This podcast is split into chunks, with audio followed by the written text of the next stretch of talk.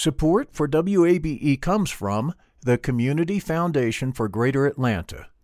You can go beyond giving to impact. Learn more at cfgreateratlanta.org. I'm Earlonne Woods. I'm Nigel Poor. We're the hosts and creators of Ear Hustle from PRX's Radiotopia. Ear Hustle is a show about life inside prison, but it's not your typical prison podcast. In this next season, we've got stories about the objects people keep inside their prison cells, about residents in a women's prison who say they want to stay there, and the most beautiful prison garden Earlonne, I will never forget it. Ear Hustle stories about life on the inside told by those who live it. Find Ear Hustle wherever you get your podcasts.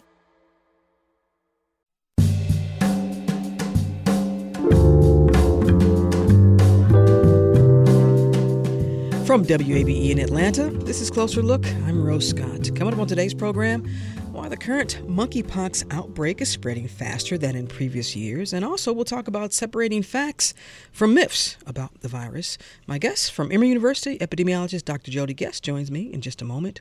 Also, it's been banned from schools in 12 states, which means we want to talk about it. That's according to the director behind the documentary, The Neutral Ground. Now, the documentary uses a backdrop of the rem- removal of Confederate monuments in New Orleans to examine the country's relationship with the Confederacy and racism. The UDC put up hundreds of bronze and stone monuments, but they also worked with a much more malleable material the minds of children. Director and writer and now Emmy nominated CJ Hunt stops by with the backstory. All that's coming up, but first, this attorneys for Republican Senator Lindsey Graham, of course, of South Carolina, were in federal court in Atlanta this week. They were fighting a subpoena from a local special grand jury looking into alleged efforts to overturn Georgia's 2020 presidential election results. As we hear from Rahul Bali, well, a decision could come by the end of the week. U.S. District Judge Leigh Martin May directly asked Fulton County prosecutors why they need Senator Graham to testify. They said because some of the facts around the senator's actions after the 2020 elections were in dispute. Those include phone calls Senator Graham made to Georgia elections officials, which included questions about auditing mail in ballots and throwing out votes where signatures did not match. Lawyers for Graham pushed back, saying the facts are not in dispute and that he's protected by law as a U.S. Senator. Judge May said a ruling could come Friday, but more likely on Monday. Rahul Bali, WABE News at the federal courthouse in downtown Atlanta. In other news, Governor Brian Kemp is all hyped about record economic development numbers. But as we hear from Emil Moffatt, Kemp declined to join his Democratic rival in calling for expanding gambling, something that could potentially push those dollar figures even higher. The numbers for fiscal year 22 were projected onto a screen behind Governor Kemp and Economic Development Commissioner Pat Wilson Wednesday at the Capitol. $21.2 billion, 51,000 jobs, and 358 new projects. These numbers are both a new high watermark and a new challenge, Pat. But one day after Democrat Stacey Abrams said she favored expanded gambling, Kemp said his feelings on the subject were irrelevant. You know, to be able to do that here, it's going to take a constitutional amendment. So it doesn't really matter what the governor thinks. You can't veto a constitutional amendment. While there is bipartisan support to expand gambling in Georgia, it hasn't been enough to get that two thirds majority needed in the legislature for a voter referendum. Emil Moffatt, WABE News. 200 residents at a South DeKalb County apartment complex have only 20 days to find places to stay after their leases were unexpectedly terminated. Well, the county is stepping in, but residents wonder if the help will be enough and in time, as we hear from Dormaya Vance. Residents of the Forest at Columbia Apartments in Decatur have gained the attention of county officials as they face eviction. They formed a tenant association to stop forced evictions and get help to find new places to live.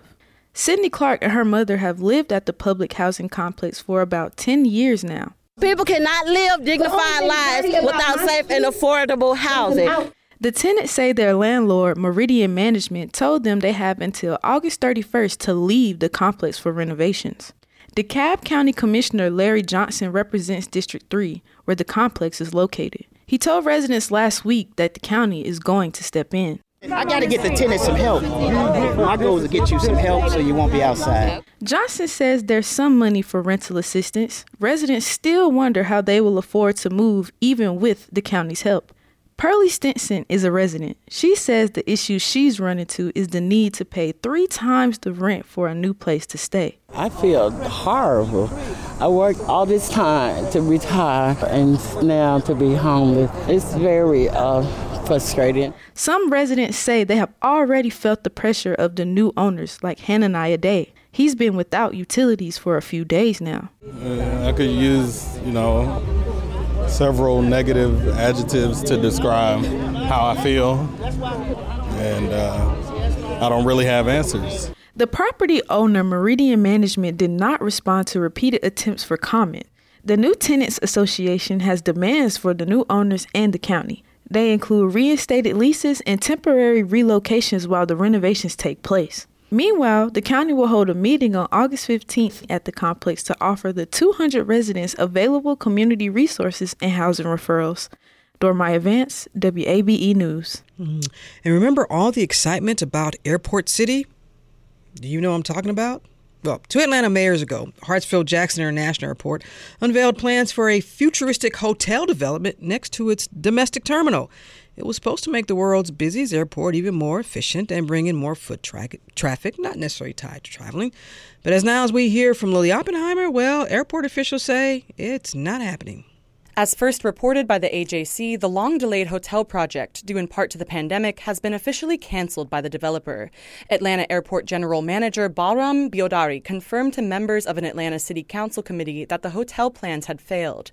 The project was supposed to be part of a plan known as Airport City to boost revenue, complete with commercial office space and several hotels on more than 26 acres. Bheodari says there are no penalties to the developer, Majestic, for canceling the project. Lily Oppenheimer, WABE News. And Majestic Realty Company officials did not respond to WABE's request for comment. Let's end on a happy note. Say you're a minor league baseball player in the Atlanta Braves organization, you get called up to the big league, you're in Boston playing at Fenway Park. What are you going to do?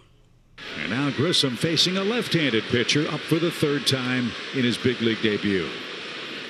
Swing, high fly ball, deep left field. Vaughn Grissom has homered over the monster. Well, guys, I got to say, the scouts, they know what they're talking about with the talent that we have in the minor leagues. Enough said. Vaughn Grissom with the two run homer to left field. The first hit of his career. Welcome to the big leagues. I believe there's a spot for you. By the way, the Braves went on to beat the Red Sox 8 to 4, which is always good. You're listening to Closer Look.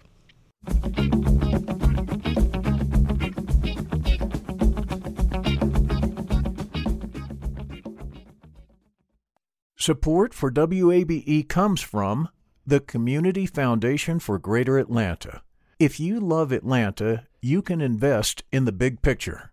Learn more at cfgreateratlanta.org. The field of mental health counseling is growing rapidly, and Richmont Graduate University can equip you with everything you need as a licensed professional counselor while integrating your faith into your clinical practice. Programs are offered in Atlanta, Chattanooga, and online. Apply today at richmont.edu. That's R I C H M O N T dot edu.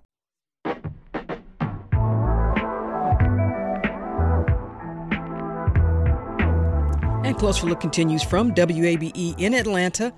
I'm Rose Scott. Monkeypox cases are rising quickly. We know that here in the U.S., and yes, that includes Georgia.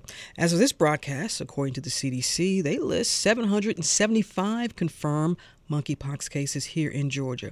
And much like the coronavirus, it's becoming evident that the virus is affecting some groups in the state more than others. More on that in a moment.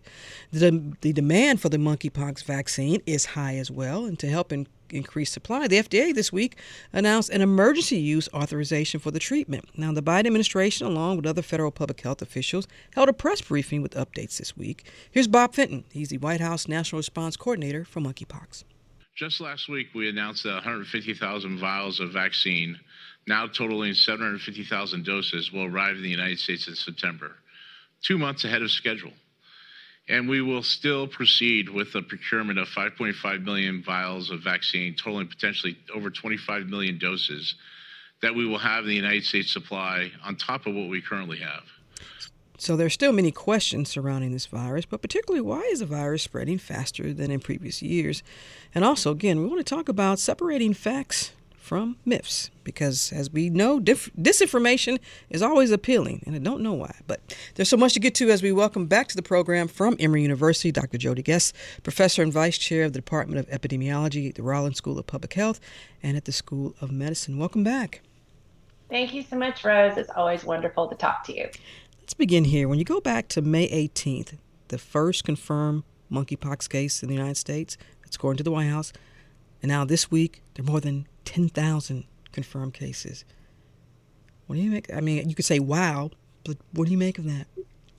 Well, wow, for sure. And we certainly didn't need another epidemic as we're living in a peri pandemic time with COVID 19, but we're in one. And we need to be very clear that this is an epidemic and it is a problem that we all need to be paying attention to for folks who are listening saying, okay, I'm already dealing with the coronavirus and all this, and now there's this monkeypox virus, and then of course we're going to be going into flu season in just a few months here. So let's begin with some facts here. And, and do we know if there have been any confirmed deaths related to monkeypox? There have been, um, but there are very, very few. So we want to be clear that the fatality from this is very low. The suffering from this for people who get it is actually pretty long for multiple weeks, but it there are not very many hospitalized cases, and so that's all good news. So that's all good news. Now let's back up to we're seeing because this is monkeypox is not new. It's been around. I think the first uh, it was first found in uh, lab research monkeys, I believe, in, in Copenhagen. Is that correct? That's right. And that and was in the we, 50s. Right, right. We started seeing it in humans in the 70s. We've had several outbreaks in the United States over the years, but this is by far the biggest and the most globally widespread spread outbreak that we've seen. We know there are several different types of strains or, or variants that you want to call it as relates to we, we, when we first all started becoming educated about the coronavirus. Is it the same for the monkeypox virus? Different strains, different different variants not really as well known about this because it's been very contained in a couple of areas of the world where we have seen endemic cases of this consistently happen. This feels really different. Um, we've not seen anything like this from monkeypox virus in the past. Well, this is your your world here, uh, um, doctor. It, it, feels different. It, it's it's acting different in terms of how it spread. What do you make of all that? What what has science been able to determine? Well, we have a lot of questions still. So we want to be clear about that, that we have a lot of questions that we need to be answering. But what we're seeing in this particular outbreak is that instead of being transmitted through a lot of respiratory um, uh, connections, which we've seen in past, and a lot of animal to human translation, um, which we've seen in the past. This is more about human to human connection. And this is being very concentrated in sexual networks. Mm-hmm. So that's different. And then also, let's talk about for our listeners who may not be aware, uh, let's talk then about the, these symptoms. And you don't want folks to uh, automatically assume they have this virus. Obviously, as always, when we have a, a, segment about health and wellness, we ask people, we encourage people to consult with their primary care health physician. If they don't have one, they can contact their local Department of Health for more information. But let's just talk about what we know are the no, primary symptoms of monkeypox here. Sure. So the the overriding symptom that most people will have is a rash. It may be as simple as one thing that looks like a mosquito bite or a pimple and so it can spread from that, but it doesn't always. And that can appear anywhere. It can be in the genital areas, it can be on hands, your face. Those are some of the more common places to see it, but it can be anywhere and it can start really mild. Not everyone has a rash, but most people do. It can then translate into a lot of flu like feeling symptoms fever, chills, swollen lymph nodes, exhaustion, muscle aches, headaches, etc. Um, not everyone, again, has that. Most people have the rash as their first symptom and then progress from there. We should note that uh, we've been told that this can obviously spread mainly through skin to skin contact, but sharing some type of, of bedding or, or clothing is also risky, folks say. It is. If you are sharing bedding with someone who has a rash, until that rash is fully healed, those um, bedding materials can be a form of risk for you. And so you want to make sure you're washing your hands, that you are washing those bedding supplies. And people who have rash like symptoms like that, until they get tested, should anticipate that it might be monkeypox and make sure they get to a test but stay very careful and isolated until then. And if you know you have it, you don't want to share your bedding and other objects like that while you have open rash. And it takes several weeks for that to heal. And I also want to get some clarity on this, doctor, because while we know and it has been determined that this is overwhelmingly affecting black men, and particularly black men who have sex with other men, but this is not an STI.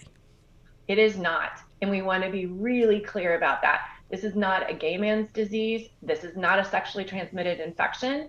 It happens to be that really close contact and perhaps even prolonged skin to skin contact is the best way to transmit that.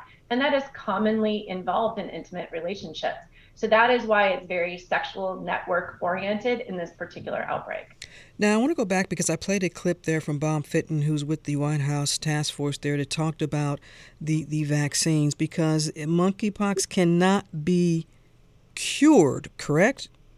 That's correct. We can prevent it, we think, with these vaccines. We are working on that. Currently, because our vaccine limit is much smaller than we would want it to be, it is primarily being used in high risk communities and communities where um, it is almost being used as a um, post exposure prophylaxis. So if you've had contact with someone who has it, we want to make sure we get you the vaccine as quickly as possible, hopefully within four days of exposure. When we have more vaccine, we hope we can give it to more groups. Well, someone listening says, "Well, doctor, how do I? Should I just go ahead and get it, or do I need to somehow prove that I am at in a, a group that's a, a high risk population here?" So there are two ways right now that people can get it, and again, it's really limited in mm-hmm. numbers. Although hopefully expansion will happen quickly um, and be a very rapid expansion in numbers. But if you um, have had a close, intimate relationship with someone who's recently been diagnosed you are then eligible for the vaccine. Or if you are a man who has sex with men and have had multiple sex partners in the past two weeks, that also puts you in a category of um, risk where we would like to get you that vaccine. And so those are the two groups that we're working on right now. If you just joined us, I am in conversation with Dr. Jodie Guest. She's an epidemiologist from Emory University, professor and vice chair of the Department of Epidemiology at Rollins School of Public Health and at the School of Medicine. What questions have you been getting from folks? Curious. Um, mostly, is this like HIV? Mm-hmm. Is this the onset of a new gay men's epidemic? And so that that's been a lot of it. Um, that, and in addition to that, is this the concern about vaccines? Not only numbers, but making sure we're getting them into communities that need them the most, so that it's an equitable distribution of the vaccines. Okay, we went through this with COVID 19. Mm-hmm. Um, but you would think perhaps there were some lessons learned. But is this a situation where you think that perhaps they want number? When I say they, being the departments of health, states, feds, whatever, that perhaps they want to see numbers increase more, or is it a situation where it's like let's get it out there for folks who are at risk? They need to get it so that we can somehow keep those numbers down. Because as you know. Um, and we could have a whole nother show. In fact, we've had a whole nother show about vaccine hesitancy. Uh, right. Same type of situation here, though except we're not seeing the hesitancy we're actually seeing the urgency this time. So hmm. we've got a lot of demand for the vaccine.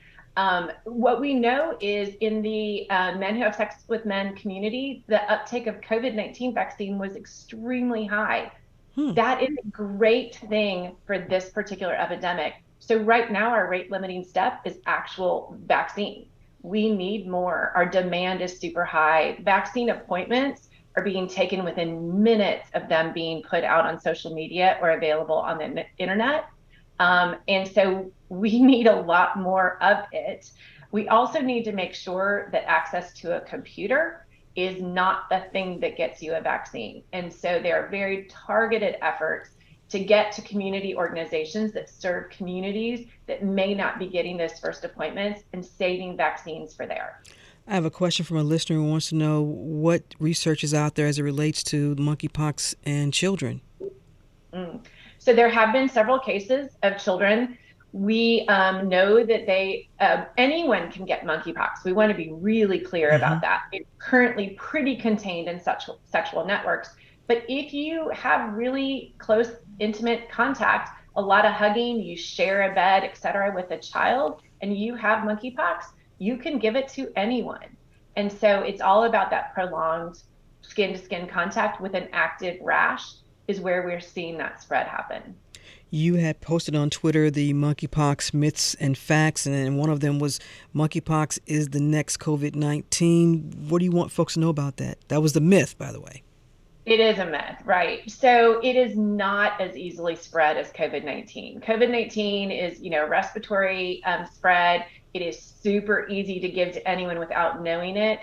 Um, this one, you need the we think you need the symptoms before you can spread it to someone else, but it takes some prolonged contact, and that is very different from COVID 19. The lessons learned from COVID 19, I've asked that question so many times, and now here comes monkeypox. Eh, are you, through your lens as an epidemiologist here, as someone who works in this area, how would you, if you want to assess the United States response and in here in Georgia? we were slow on the uptake. There's no doubt that we have been slow in paying attention to this and recognizing how this would spread. That is largely based on previous outbreaks of monkeypox, which have not spread rapidly like this. Mm-hmm. So the exponential growth surprised everyone. The fact that it's been super contained in sexual, sexual networks surprised everyone. Um, but that said, we've now known this for multiple weeks and we need more vaccine and we need to get it as quickly as possible. So the delays have been very unfortunate. Um, I'm not surprised by them, but I wish they had been different.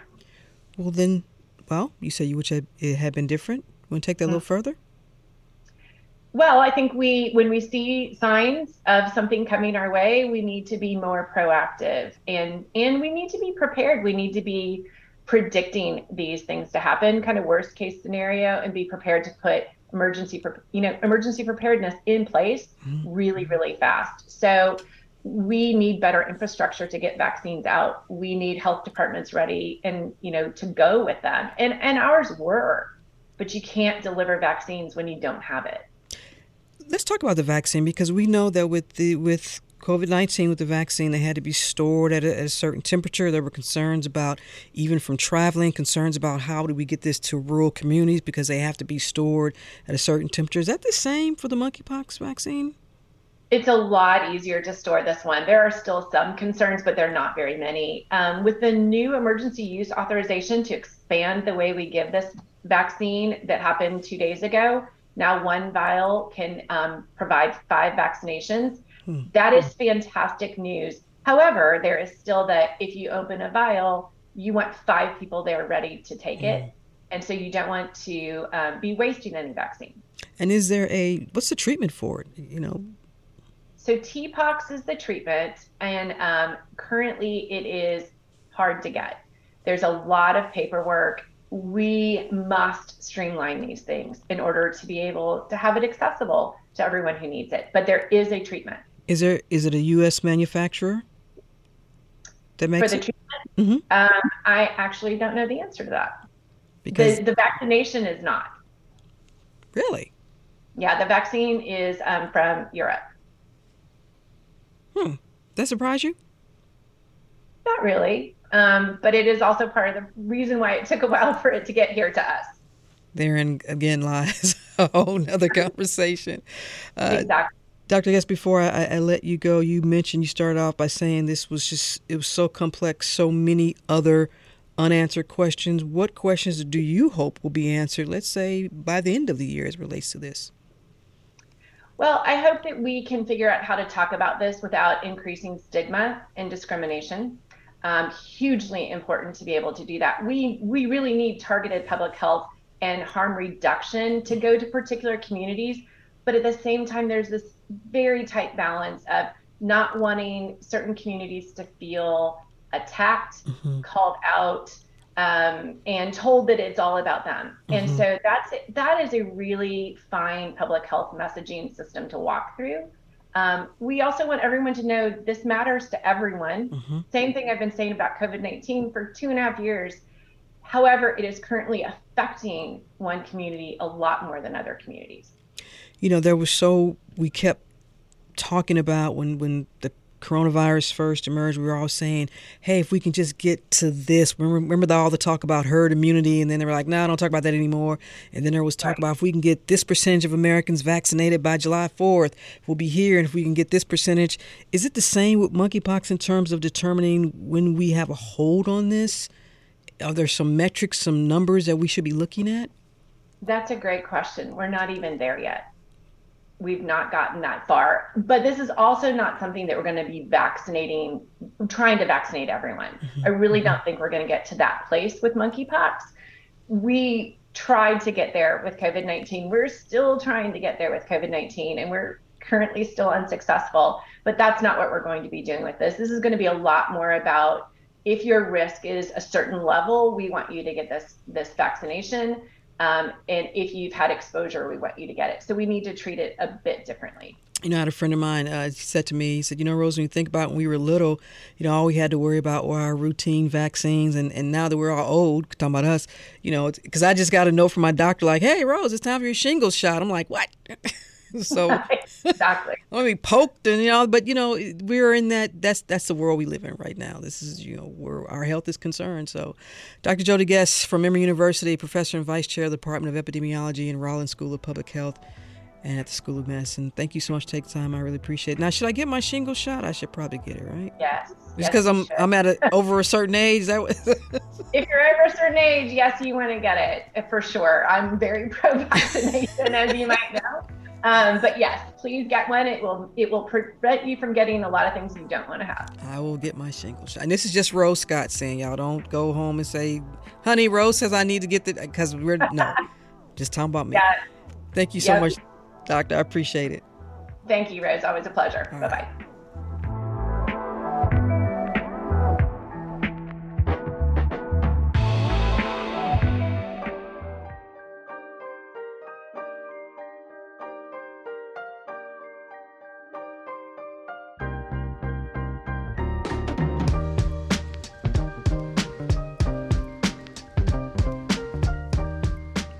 Music there, producer Daniel picked out. Like that. Closer Look continues from WABE in Atlanta. I'm Rose Scott. Okay, here we go. Y'all ready? Pull over if you need to. Confederate monuments. Now, before some of y'all turn me off and wait for fresh air, just hold on. All right, just just just just listen. Now, actually, we were going to play a clip from the Neutral Ground. It's a documentary. We're going to get to that in just a moment. But what I want you to know is that this is just not about Confederate monument, Confederate monuments. We're going to talk about, okay? We're going to talk about, yes, that it's about examining the country's relationship with the Confederacy and racism. I'm going to have that clip for you in just a moment. But now, since its release, it's called The Neutral Ground. This film has picked up an Emmy nominee for Outstanding Historical Documentary. That is cool.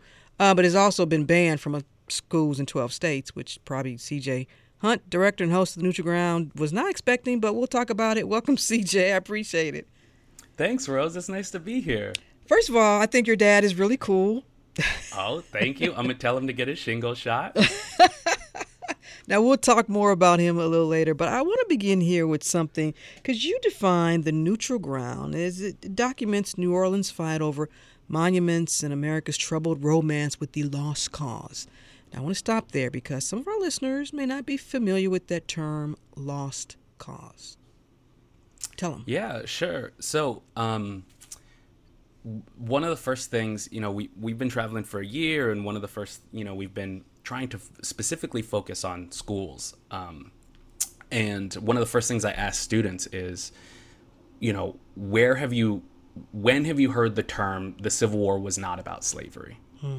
And adults will say middle school and middle schoolers will say last year you know that mm. that this is this is a thing that we've all heard at some point right i'm sure even if you think you can remember the teacher and the, the year you were mm-hmm. when it was told to you that the civil war was not about slavery so the lost cause is the myth the sort of you know century old propaganda campaign that gives us that hit the civil war wasn't about slavery right that mm-hmm. when you look at the actual documents that the confederacy wrote down themselves, right? They were obsessed with slavery. Teachers, you can search this uh, under the Google term Declaration of Causes. And the Mhm. thing we say to kids is like, America loves breakup letters. It's like, ooh, we love our Declaration of Independence. Every Southern seceding state declared their independence, and every one of their Declaration of Causes is like, yo, we love slavery so much. So the lost cause is just the thing that's like, uh, forget about that. Just think about the soldiers. Wow, we have that clip ready. I'm going to play for our listeners. This is actually from a city council meeting in New Orleans. This is not just a conversation about monuments. It is a precursor to the ongoing conversation that we should be having about equity. They're an inanimate object. They're not carrying forward the hatred and the racism and the oppression of our opponents here. If you take out these monuments as nuisances, you really need to nuke the city of New Orleans completely. Now, the theatrical music there, uh, courtesy of C.J. Hunt, that, that wasn't actually at the city council, but wow, divided. When you, as you were getting all of this, what was going through your mind? You maybe not lost on you, depending on what you just said. Yeah, I love that opening of that film, and shout out to our composer Sultana Isham, um, who did that score. But you, you know, you're listening to this like grand score, and you're seeing the city council meeting torn between, you know, folks who are like, keep the statues in place. We'll forget who we are if you move Robert E. Lee, and other, you know, sort of black and more progressive folks who are like, Guys, we're the city who invented jazz and gumbo and gave the world culture. Why, in a city that's 68% black, is our highest point in the city a mm-hmm. man who fought to keep all of us, you know, black folks in chains? So I think that that watch it being a comedian in New Orleans, watching that unfold, part of my mind was like, we got to roast these folks who think that New Orleans needs a, a slave owner as its highest point. But then, you know, it started getting darker. And so it started becoming a real documentary. And so, CJ, I want to tackle what you just said because as a comedian, because your approach to this documentary is through humor, which was appealing to me because I think Yeah. sometimes, and there are some topics, obviously, you know, perhaps you don't want to use humor, but for someone who's been a journalist for going on almost three decades now and understanding the importance of giving people their space, their platform, and al- allowing a story to breathe, sometimes humor has to come in there. And that was your approach to this. Yeah, I mean, my background is for the past three years, I've been producing on The Daily Show, and I've gotten to learn from folks like Roy Wood Jr., who's our EP, and Trevor Mhm. Noah. And yeah, I think folks know from The Daily Show that like humor just has a way of getting behind people's defenses. And denial is always funny to a certain extent, right? Like when you were like, uncle you you fell down drunk at thanksgiving or you know you pooped your pants at the school play and someone's like that never happened. I've never pooped my pants in my life. You'd be like that denial is wild.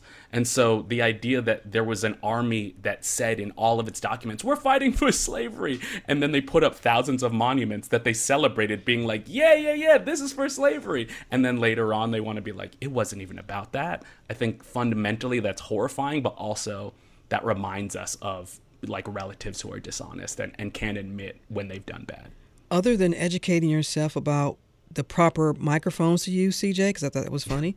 As someone who works in audio, is like, For you audio heads, I'm like, come on, come on, man, you should know better than that. But also Yeah. too, as you're you're working on a documentary, what was revealing to you as the person who's writing this, who's taking the viewer, the listener through all of this, and you want to make sure that, yeah, I'm approaching with humor, but I, I got to be fair in a sense too. You know, or what whatever fair looks like. I don't know. Did you did you have did you grapple Yeah, within I mean, yourself I about mean, how you should one of, one of the one of the best compliments we've gotten is this professor who wrote this book called The False Cause. He, his name is Adam Domby. He Mhm. was like, a student in my class is really conservative, and this is his favorite movie that we've shown in class. And the student apparently says it's because you're not calling Confederate monuments dumb and racist. Mhm. You're just showing us what these men said at the time. And when you show people their actual words, I, I think the thing becomes clear. When you just ask folks who are neo Confederate, explain to me why this is important to you, it takes them like two minutes until they say out loud, also, slavery wasn't that bad. And then the argument's kind of made in their own words. You know what? I'm so glad you say that because when I say it, when people email me about, well, why didn't you ask this? And I'm like, did you hear the answer I got before? I don't know what yes. else you need me to do, but okay. I'm going to play a clip yeah. from a scene where you're talking with a group of Civil War reenactors. Throughout history, why have white supremacists always been attracted to the Confederacy? rebel. Rebel. That, just that word right rebel. there, rebel.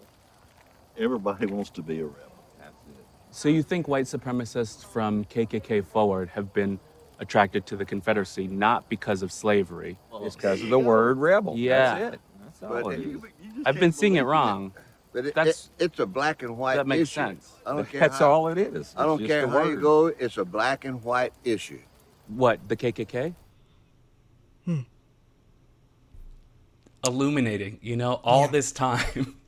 All this time, white supremacists have been drawn to the Confederacy, you know, because of the word rebel. If only we knew.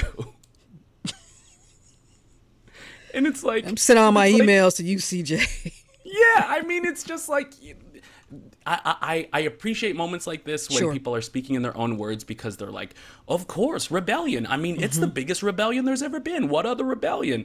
And it's like, sir, what about Nat Turner and John Brown? what about the the slave up the German coast uprising of 1811? Mm-hmm. Right? That like we have such restrictive gun laws in this country partly because slaves stayed rebelling and y'all were terrified of it. So this notion that rebelli- the rebellious South is defined by white men who fought to keep slaves rather than black people who fought to make themselves free or interracial groups who gave us the civil rights movement. Mm-hmm. I think that shows sort of the poverty of of imagination of what an actual rebel could be. For our listeners who may not be aware, what was the outcome the city council with the vote? Oh, I thought you meant what was the outcome of the Civil War. Oh no. And I was about to be like, it's still in question, Rose. It is still in question. We will see with this next election. Um, the outcome of the city council was that, you know, I think folks forget that shortly after um, a gunman took nine lives in Mhm. Charleston in, in 2015, and we saw the the um, Confederate flag come down in South Carolina. New Orleans was one of the first cities that said, "Yeah, we're going to do that too. We're going to take down four Confederate monuments. Take them down." NOLA convinced the white mayor, Mhm. "Yo, use your whiteness to get these monuments down." The city council decided four of these are coming down, and then it took them 522 days or 511 days to get this down because contractors' cars were being burned. Mhm. Contractors were getting death threats. So part of the movie is like when we decide that we're going to do a thing by democracy, what is the ways that white supremacy gets in there and makes us wait and sometimes makes it not even happen? It's like all deliberate speed part 2. And the clip that you have in there of the, the burned out, I think it was a Lamborghini of, of a contractor's car. I, I believe it was a Lamborghini, correct me if I'm wrong, but that, that scene there was just, wow, burning. It's, you know, It's also instructive. It's like Yeah. if you own a Lambo, stop parking it outside. And then also, you know, it's a burned car is like one of the most iconic images of the civil rights movement of, you know, thinking about the freedom rides and thinking about missing civil rights workers. It's like Yeah. th- that's like one of the oldest plays in the book. CJ, when did you start filming? We started in 2015 and then mm-hmm. we kept filming through 2020. And when did you, so at that time you felt like, wow. And I know you had a lot. Because you had you had a lot. I mean, it was two about Yeah. two hours, but you had a lot. Yeah. Now comes I want to get to the the post production part. What was that like? Did you have to grapple with yourself? We got to keep this. No, can't keep that. I mean, it's it's an 82 minute movie Mm-hmm. that flies by, but it took five years to make, right? Mhm. And what I like about it is we're showing how quickly the world changes. So folks come into the movie, and and in 2015, most of us hadn't seen a monument removal, Mhm. and by the end of the movie, most of us were used to monuments just being tossed in the ocean in the summer of 2020. So part of the challenge was like when do we end this? We wanted to end it in 2017 in the summer of 2017 but then i went to charlottesville and Mhm. i was there on august 11th and 12th to see that horror. So then it's like we can't end it there. And then we wanted to end it in 2020 and then george floyd was murdered and it's like we can't end it here. So that was like talking to roy wood jr our ep and darcy mckinnon our producer about like when when you start telling a story about the rise of white supremacy when do you stop if Mhm. white supremacy continues to rise. I, I think that was the hardest part. And as you've said, this is this goes beyond just talking about Confederate monuments. This is really about examining the nation's relationship with the Confederacy and race and racism. You tie in some personal stories for this documentary. I'm going to play a clip here because there's a scene with your father. I told you when we, we you know, we opened up. I love you, Dad. He's talking about visiting your quote overwhelmingly white school on Martin Luther King Jr. Day. Let's take a listen. When I came to your school as a guest on Martin Luther King Day and talked about lynching, Let's pause for you a were second. horrified. Let's just pause for a second. What would be an appropriate topic for Martin Luther King Day speech? The triumph of diversity, civil rights. You came to my school and told all the white kids that someone in their family had probably lynched someone. Yeah. I wanted you to know. I wanted you to understand because you didn't understand you were black. So I had to force this. But it's on something- you it's to something- shock you into thinking. It's something You were black, accept your blackness, see the history of your blackness, see what these white people have done to us. That's it. I don't think it was about showing me that I was black. It was about showing me about the violence of white supremacy. Yeah. And the lie about erasing it. Right. That the thing that you would get most animated about is not that this happened, but this happened and nobody talks about it. And nobody's willing to talk about, it, which is why I talked about it at your Martin Luther King Day celebration. Wow. Did you contemplate keeping that out? Is that a common experience? is that do a lot of listeners have their dad come in for the Martin Luther King Day speech and tell the white kids that their parents may have lynched someone? Yeah, no. I, I, so far, you're the only one I know of. But I know my dad also challenged uh, educators at my high school when I they got mad because I asked about having more black authors in our library, and the lady gave me a autobiography of Dorothy Dandridge. I'm like, this is it. That's what the film is about. Yeah. Right? That it's like that scene is in there and most people respond to that scene. Like I think some white viewers are like, "Wow, your dad's intense," but I think most black viewers see that and they're like, "That's my dad or that's my mom or that's someone in our family." Right? That that if we've never been reflected in the educational system, black parents have to also be part-time substitute teacher for their Mhm. own kids to teach them what happened in history, right? Mhm. So like I grew up in the white suburbs with a loving dad and a loving white stepmom and and a mostly white family and mostly white schools. So part of history's personal, right? It's me not wanting to be a black and brown kid and just being like, let me have a white bowl cut like all these other classmates. And my dad trying to be like, this is who you are, and this is who we've been, and this is what the country has been. And I think that's part of not only does that hit personally now, but I think that's helps us see the debate about critical race theory differently now because you know, I think some conservatives want to frame it as mm-hmm. it's indoctrinating our kids to teach them about race. And I think black parents are like, we don't have an option for when our kids learn about race. Mm-hmm. We can't pass laws to say don't talk about race because my kid's going to find out about race from not being in the books or from police pulling him over. So I think that scene helps us be like, dang, these laws that are being passed across the country and that has just been passed in Georgia. While you you might think that that's keeping white kids safe, what does that mean that that by law black and brown kids cannot see their own past in school? hmm If you just joined us, I'm in conversation with CJ Hunt, director and host of The Neutral Ground. It's a documentary now Emmy nominated for Outstanding Historical Documentary. And I want to talk about this because your team has noted that uh, in at least 12 states, some I school mean, now it's over. Now it's over seventeen. Oh, you're moving on up. Yeah, yeah. If you want to find out the exact number, you can check out aapf.org. Uh, that's the African American Policy Forum. But Yeah. like every interview I do, we have to change the number because these states are. keep They have banned your movie. Welcome to big time, CJ. Yeah, when did you first hear about this? Were you shocked?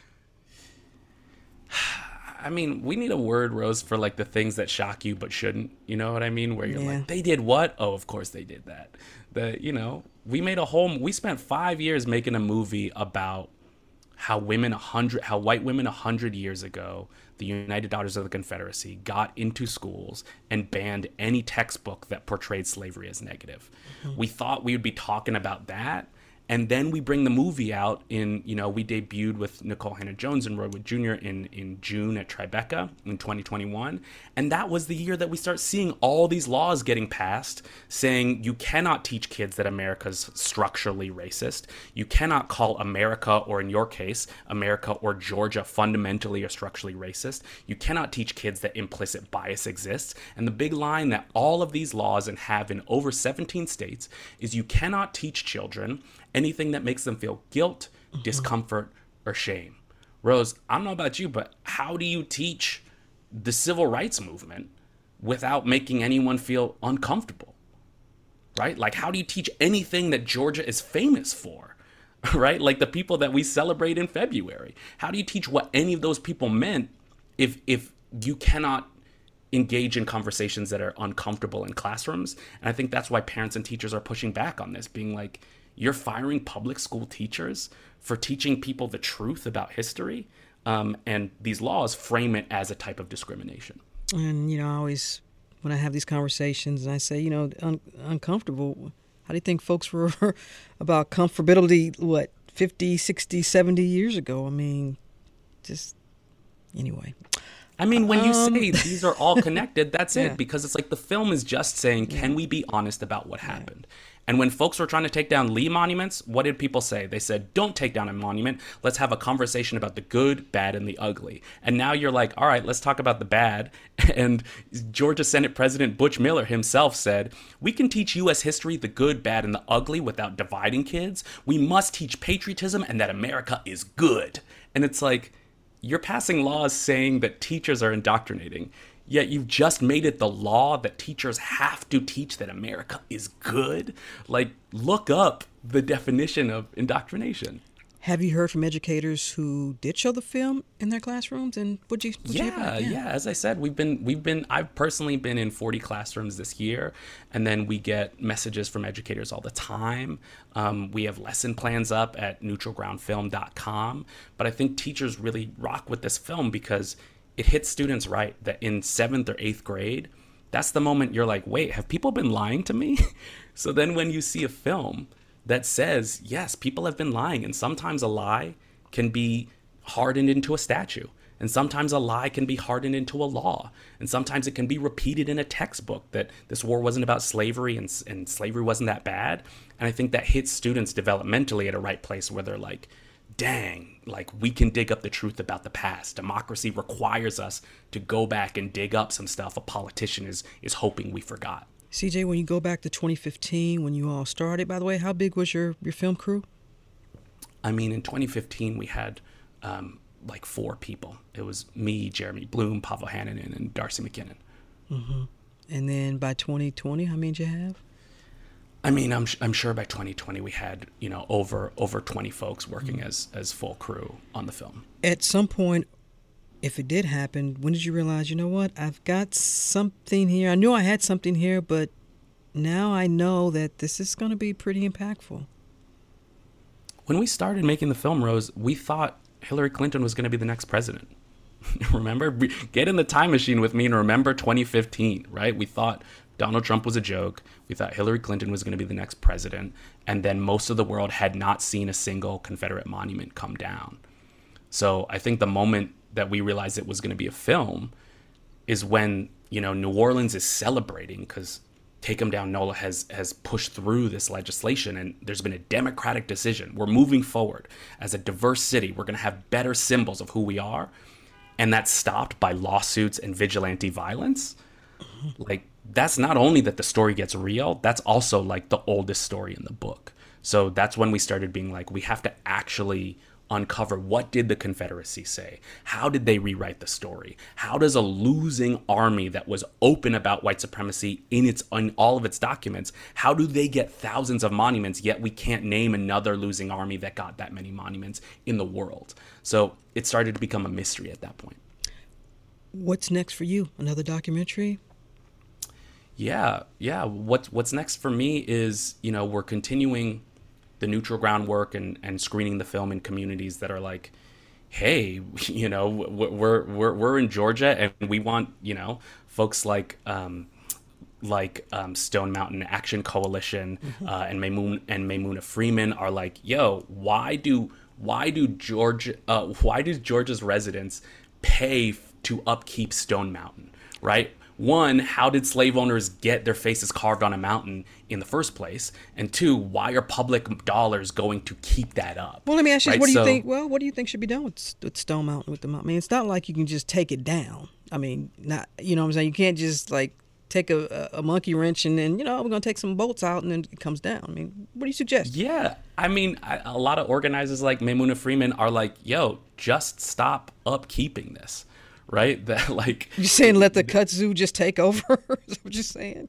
I'm not saying that. That's what organizers are saying. Yeah. That like this is a mountain, right? Yeah. Like you this is a man-made installation on a mountain. And every Confederate monument, whether we keep it up or take it down, who you think is paying the person who goes out and power washes General Lee's nose?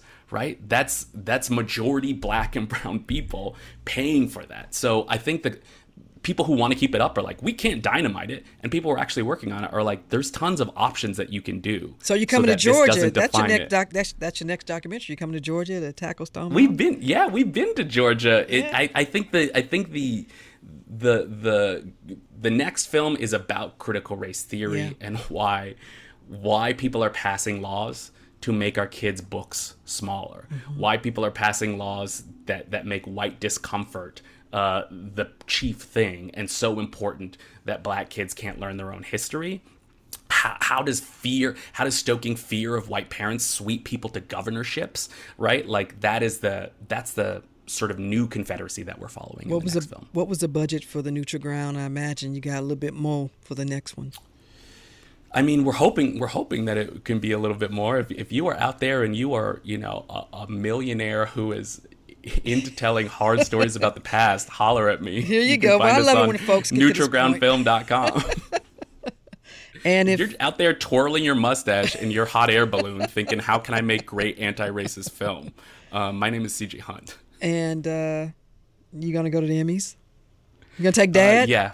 Yeah, yeah, yeah. We're gonna we're gonna go to the Emmys. I mean, should I take if I take Dad, he's gonna upstage every. I I love talking to you. Every single interview begins with CJ Hunt, director of the Neutral Ground. Let's talk about, About your, your dad. dad, So handsome, such a zaddy, so woke. And I'm like, okay, guys, can we talk about me? Well, we spent most of it talking about you, but your dad, he kind of reminds me of my dad a little bit. So he's a cool dude. You know what I'm saying? Yeah, yeah.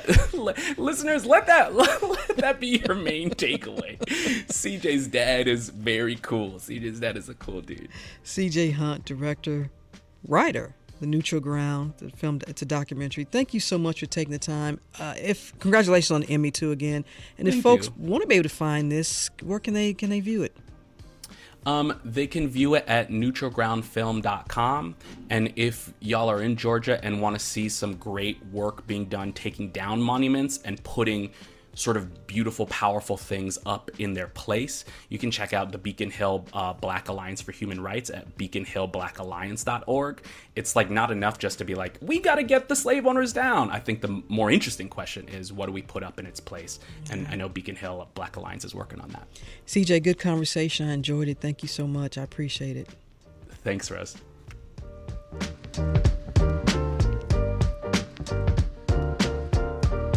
And that's it for this edition of Closer Look. Our producers are LaShawn Hudson, Daniel Razel, and Pat St. Clair. Our engineer is Kevin Rinker.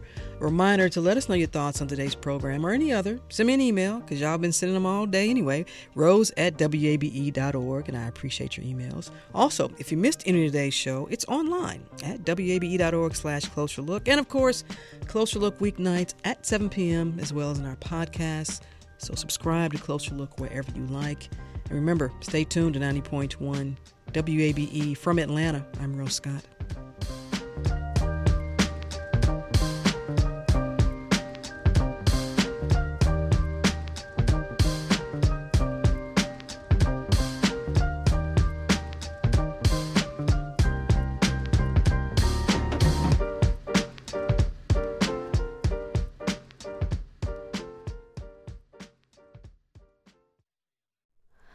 Hi, it's Terry Gross, the host of Fresh Air.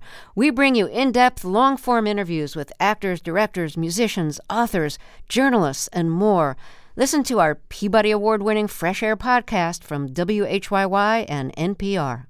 The Gold Dome Scramble podcast is now plugged in, a WABE Politics podcast. New name, same on the ground reporting from us, WABE Politics reporters Sam Gringlas and Rahul Bali. We'll cover local, state, and national politics as we talk to politicians and voters to break down each week's biggest headlines.